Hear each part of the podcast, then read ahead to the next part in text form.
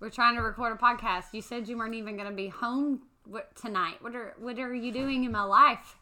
In between meetings. All right, go in there and shut the or shut the doors. Okay, we are in crunch time. Podcast has to come out tomorrow, and we have to be interesting and funny and deep and likable and everything else all at the same time. Don't roll your eyes. He's like, well, you need a lot more than a day to get that done. What third person are you bringing in to make that happen?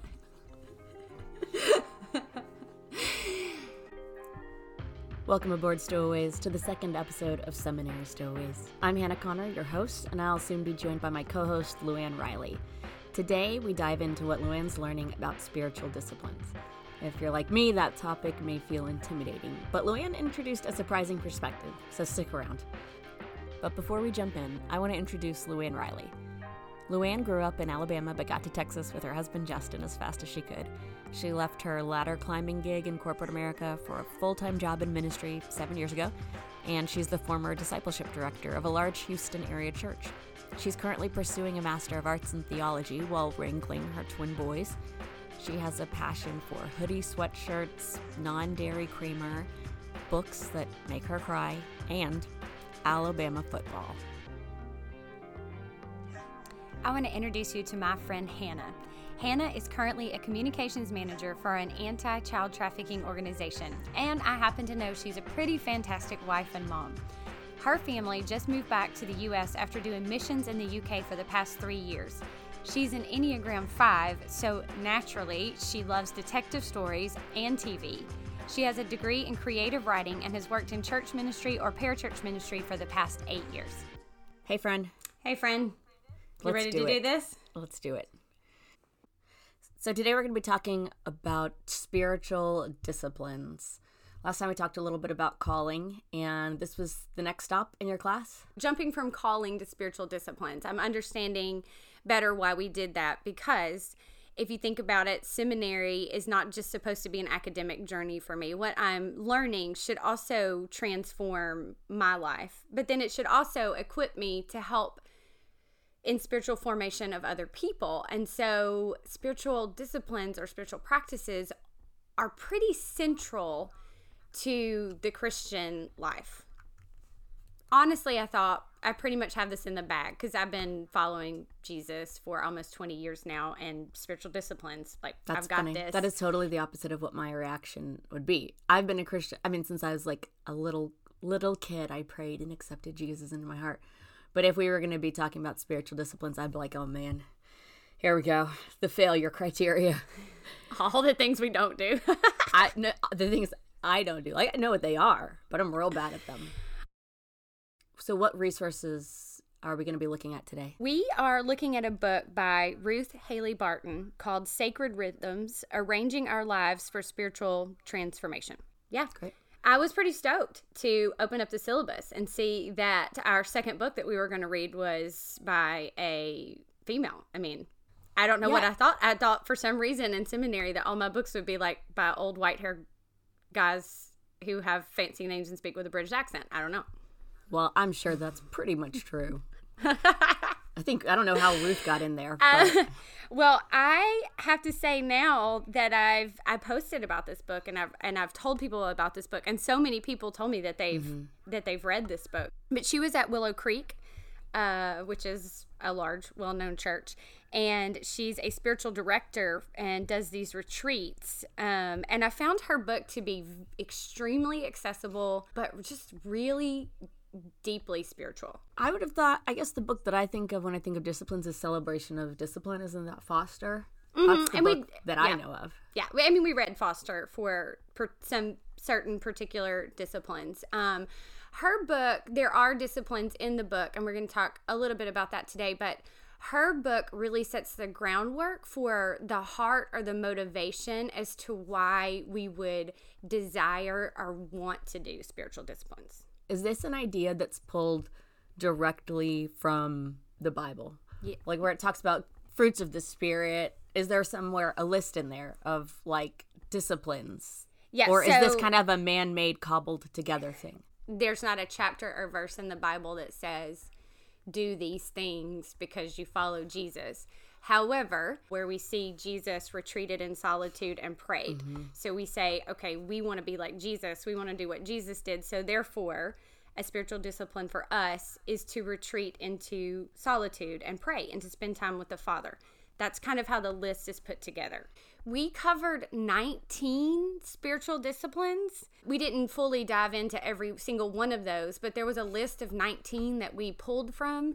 And I'm going to tell you, I would have said, let's see, Luann, how many spiritual disciplines are there? Mm, Like off the top of my head, I would guess like eight or 9 I'm going to go, oh, well, you're far advanced for me. We see who's more qualified for seminary. I would said th- four. Read your Bible, pray, fast, give money. Steward, give money. Like, that's about it. That's pretty much the extent of what I would have thought of a spiritual discipline.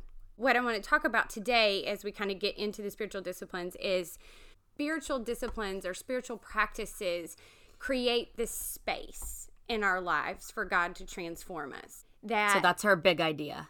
the actual spiritual discipline does not transform us. Ruth poses this question Do we long for God? Do we long to live for God? What is our longings for in life? And Listen, Ruth, back off. She Okay. said, Stop getting up in my business. I know. She says, don't rush past that question of is there something that I should be doing with my time that's better? Is there Oh something my lord. I know. There's something that God wants more for me with my time, with my life, with my routine, with my practices. And See, I this was is like, why spiritual discipline would instantly be like, oh, I don't want to do this class. That's intense. and I was like, oh, wow, yeah, hmm there's a lot better things that I could be doing with my time. hmm Those are some Um, big questions. Yes. Those are the questions of like, where is your heart? Where's your heart at? Because often, no, the answer is I don't long for more of God. And in my mind, that's why I do the spiritual discipline because on my own, I'm just like, whatever. I think I think my motive, like why I don't do spiritual disciplines or I haven't done them as well as I should, doesn't necessarily have to do. I don't think with my where my heart is. I feel like it just has to do with just like life, just like crowding in. But this is where, so we've just moved to a new area and we are looking for a church here. And you and I had a conversation the other day about how difficult it can be to find a new church if you've thought through issues of theology, you know what you think, and you want to find a place that lines up with your beliefs. And I was saying you can't look at a, like a website or a list of beliefs to know a person or church's theology. Mm. You have to look at what they do mm. because that shows their real belief. So I would argue that my problem isn't that life crowds in and other stuff gets pushed out. My beliefs are evident in what I do. So the problem is that when I see that I allow my life to be crowded out, that points to Yeah. a belief problem. It points to the fact that I don't actually believe God's going to show up. He he's real and powerful and wants to know me. He's going to make a difference in my life.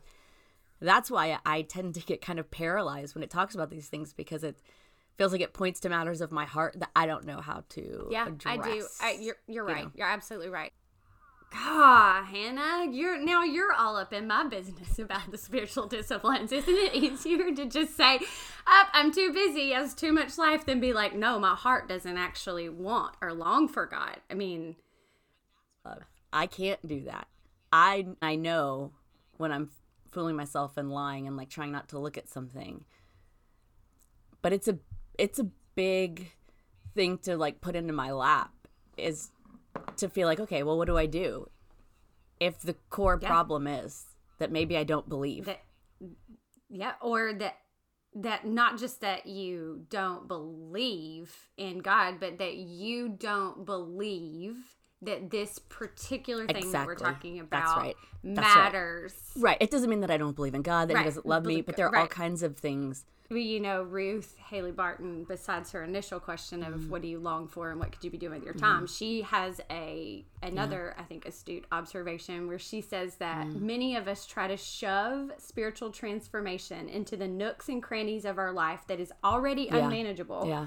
rather than being willing to arrange our life for what our heart needs. And we think that somehow we're just going to fall into spiritual transformation by accident. Yeah. Like, and that is true about me. I do want spiritual transformation, but I don't want to have to work at it. I don't want this. I don't want to. I want to do what I want to do, and then I just want to be like, okay, God, transform me through the things I'm already doing. Don't make me have to set specific things aside that are specifically for transformation. I don't want to. I don't want to have to do that. And the only thing that is going to spur tr- transformation from our part is if we desire for it. If we mm-hmm. desire more of God, if we desire more of transact- of transformation. And she says that your desire for more of God than you have right now, your longing for love, your need for deeper levels of spiritual transformation than you've experienced is the truest thing about you. She said, You might think that your woundedness or your sinfulness is the truest thing about you, or your giftedness, or your personality, or your job title, or your identity somehow defines you. But in reality, it is your desire for God and your capacity to want more of God that speaks to the deepest essence of who you are. And to then try to think through and figure out, okay, of these, I call them spiritual practices, spiritual disciplines, call them how you decide to interact with God on a daily basis. The things that increase your desire for God or that you long for to spend time with Him are then the spiritual practices or disciplines that you should put in place on a hmm. consistent basis in your life. That makes a lot of sense. Spiritual disciplines, it sounds like such a trite like list of things that you just need to cover real quickly and you can decide you pick the ones you want and then move on. But like anything, if you engage with this topic in an authentic, open way, it just gets so it gets into all kinds of business where I feel like, hold on, I was not ready for like a mm-hmm. therapy session. I thought we were just gonna be like, mm-hmm. I pick tithing and oh look, I pick praying. When all of a sudden you're face to face with do you want God or not? real decisions mm-hmm. like what am i gonna not do in order to do Yes. these things and now it's coming into conflict with my flesh is what it's coming into conflict with There's this quote from C.S. Lewis where he says, when you have this idea of God rebuilding you, you kind of think, oh, I've got a nice little house here. Maybe he'll make some touch ups, paint some things, fix the windows. When you discover that what he actually wants to do is tear it down and start from scratch. oh it's the worst when he tears it down and starts from scratch oh ah Yeah. I think for me, one of the most impactful parts of practicing spiritual disciplines through this class was solitude. I had to practice solitude and I had to square away one day for two hours of solitude and silence, which means no technology, no people around, no noise whatsoever, and only my pen and paper. It was a work to find two hours of solitude and mm-hmm. silence. I had to kick my people out of my house and say, You have to leave and you cannot mm-hmm. come back here. I had to hide my phone. I had to turn off all music. I couldn't talk to Alexa, tell her what to mm-hmm. play. And so I found that, though, Hannah, the Lord was so near to me in solitude.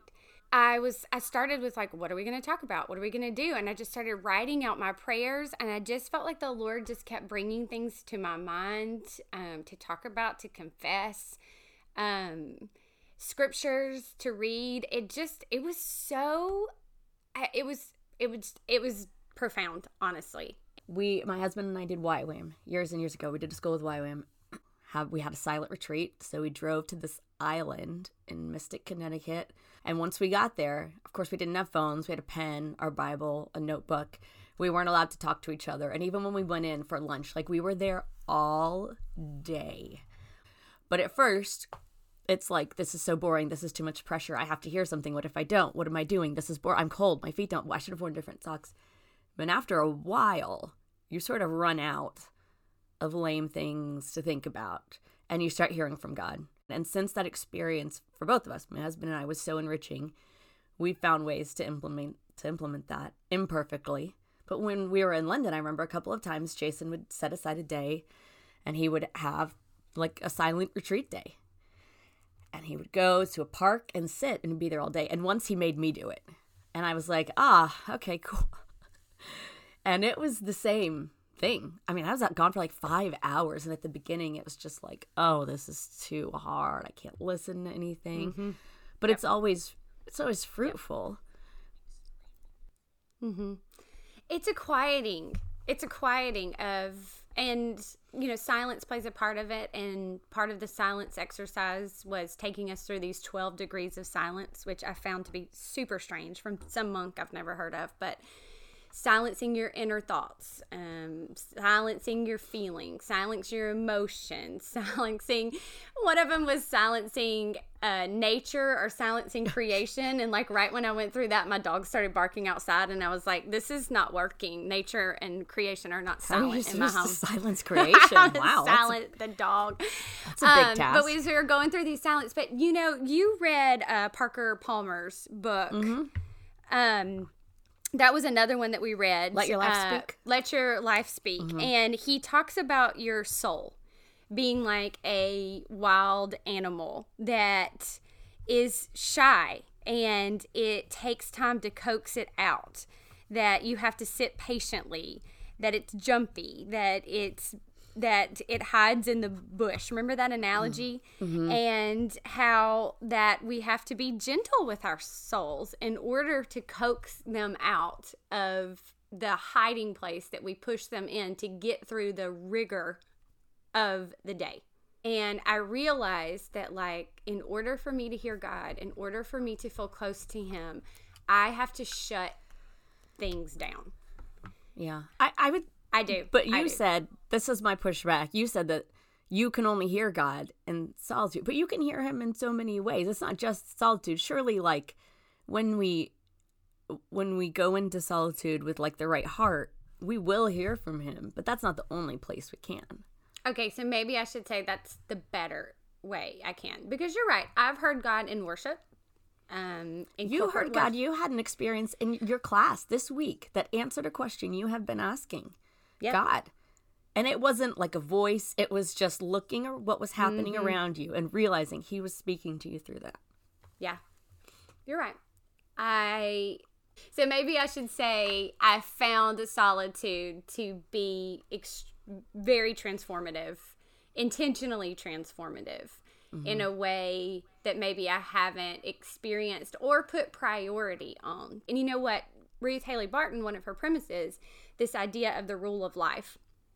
And What is that? her, I mean, her book said for centuries Christians have been practicing the rule of life, and I'm like, well, not for this century for this Christian because I don't know what the rule of life is. Never heard of it. And, uh, yeah, and so the rule of life that she puts forward is this idea of purposely crafting out a plan for spiritual disciplines. And that can be for a season. So for this class, we had to write our rule of life for a quarter. And we had to evaluate sort of our life and it had to fit into your life. It couldn't be you couldn't say like, "Oh, I'm going to spend one day a week for 8 hours in total silence." If that that was not feasibly possible. But to put a plan in place um, that says, in this season for my soul, for my spiritual walk with the Lord, these are the spiritual disciplines that I'm going to commit to following, and here's the frequency that I'm going to do them.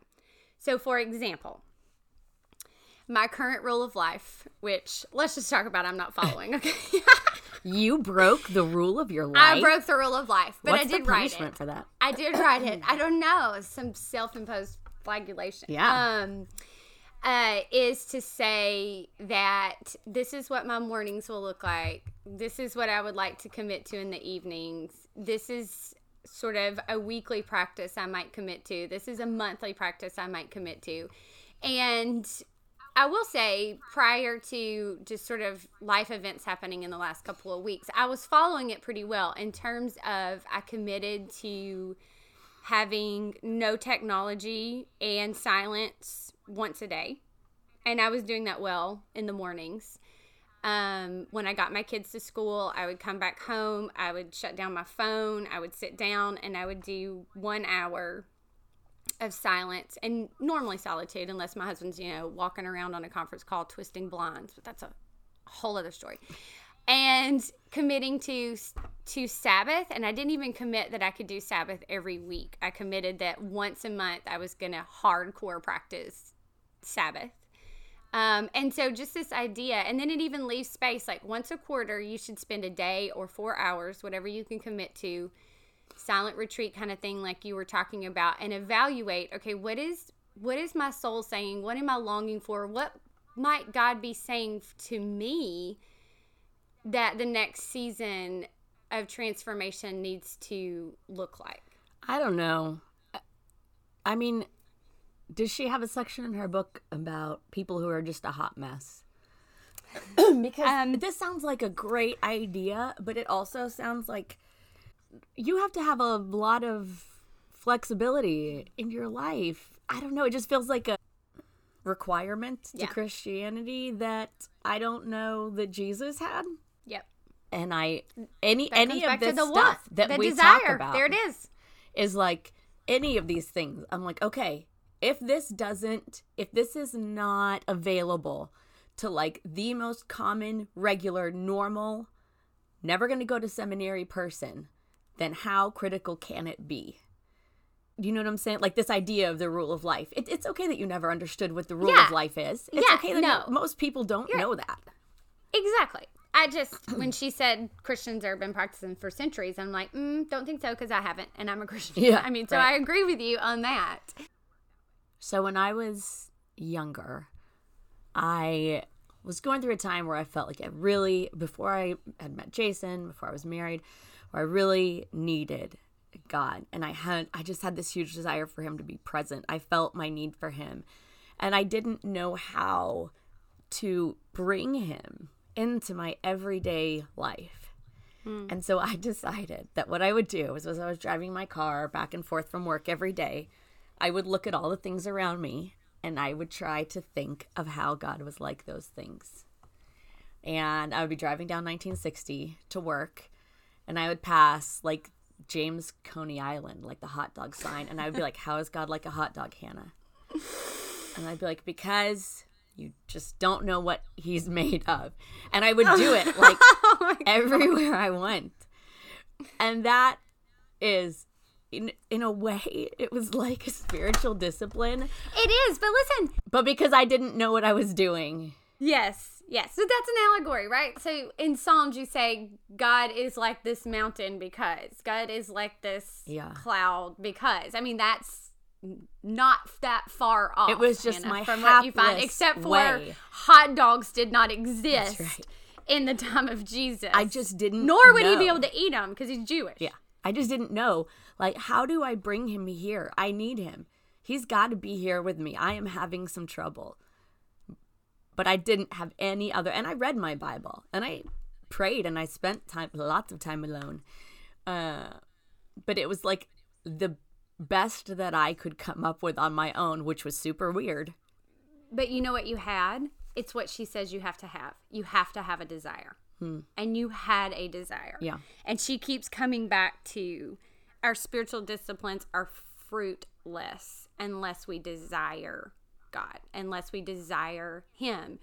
And you desired Him, even in your most imperfect way. You were saying, I want God. I don't know how to do it. I want more mm-hmm. of. And she keeps coming back to like, it has to be about your desire for God. And that that's a big premise in her book. I mean, she sets it up in the very beginning that we're talking about the longing or desire for God as the core motivation to practice a spiritual discipline. And so your spiritual discipline of comparing God to hot dogs is probably is not in Ruth's book. It should no. But your desire that you're expressing here in mm-hmm. your heart to want God more is what she's talking about. So to summarize what you're what you're describing, she says you have to there has to be a heart behind it and a mm-hmm. longing behind it. And then on top of that, you need you ex, you practice these in silence and solitude. That's kind of the setting in which you'll see the most fruit from spiritual disciplines. Is that right? Well, well, silence and solitude is a spiritual discipline. Oh, okay, gotcha. That's just That's that's just one spiritual discipline. okay. Um, and there's more that she outlines in the book that as we go through the podcast, we're going to talk about mm-hmm. a few more of those. And then there's some that are not in her book that we'll find in Richard Foster's that we'll discuss, and mm-hmm. then in Walter Brueggemann, other spiritual disciplines that we'll pull. But her book laid the foundation for the heart behind mm-hmm. spiritual discipline and the creating the space. Which for most people is the hardest part, Hannah. And so- creating space to practice a spiritual Yeah. discipline is one of the hardest is the hardest part. if someone's listening to this and this idea of spiritual disciplines, they think that's I want more of that in my life. Where do you even start with this kind of thing? I think what you do is you start wrestling with this question that she poses that I've been wrestling with, which is what are you longing for? Are you longing to be with God? Does your life show that? And the question of is there something better that I could be doing with my time? And I think when you start wrestling with that question, you start wrestling with this idea of do I desire God? Do I desire to be with him? And how does that how is that showing up in my life and in my heart? Mm-hmm. Then you can start to begin to process and wrestle with God of what is what spiritual discipline should I be doing and what does that really look like for me in this in this season? That's good and that's hard. And it is also essential. Feels like. It is. It's creating this space for God to and even with God. realizing maybe maybe you don't want him, but you can at least want to want to. And that's a valid prayer. Help me to want you more. That's good. Do you have a scripture to leave us with? The scriptural truth for today is from Hebrews 12, verses 11, and it says, No discipline seems pleasant at the time, but painful. Later on, however, it produces a harvest of righteousness and peace for those who have been trained by it. Thanks for listening, friends. Well, that's it for today. We hope that you've been encouraged, maybe even amused. If you have, we'd love it if you'd leave a raving review for us on iTunes. You can also join us on Instagram at Seminary Stowaways. Thanks so much for listening, and remember, the opinions expressed on this episode belong solely to Hannah or Luann and do not represent the organizations, institutions, churches, or Starbucks baristas in their lives.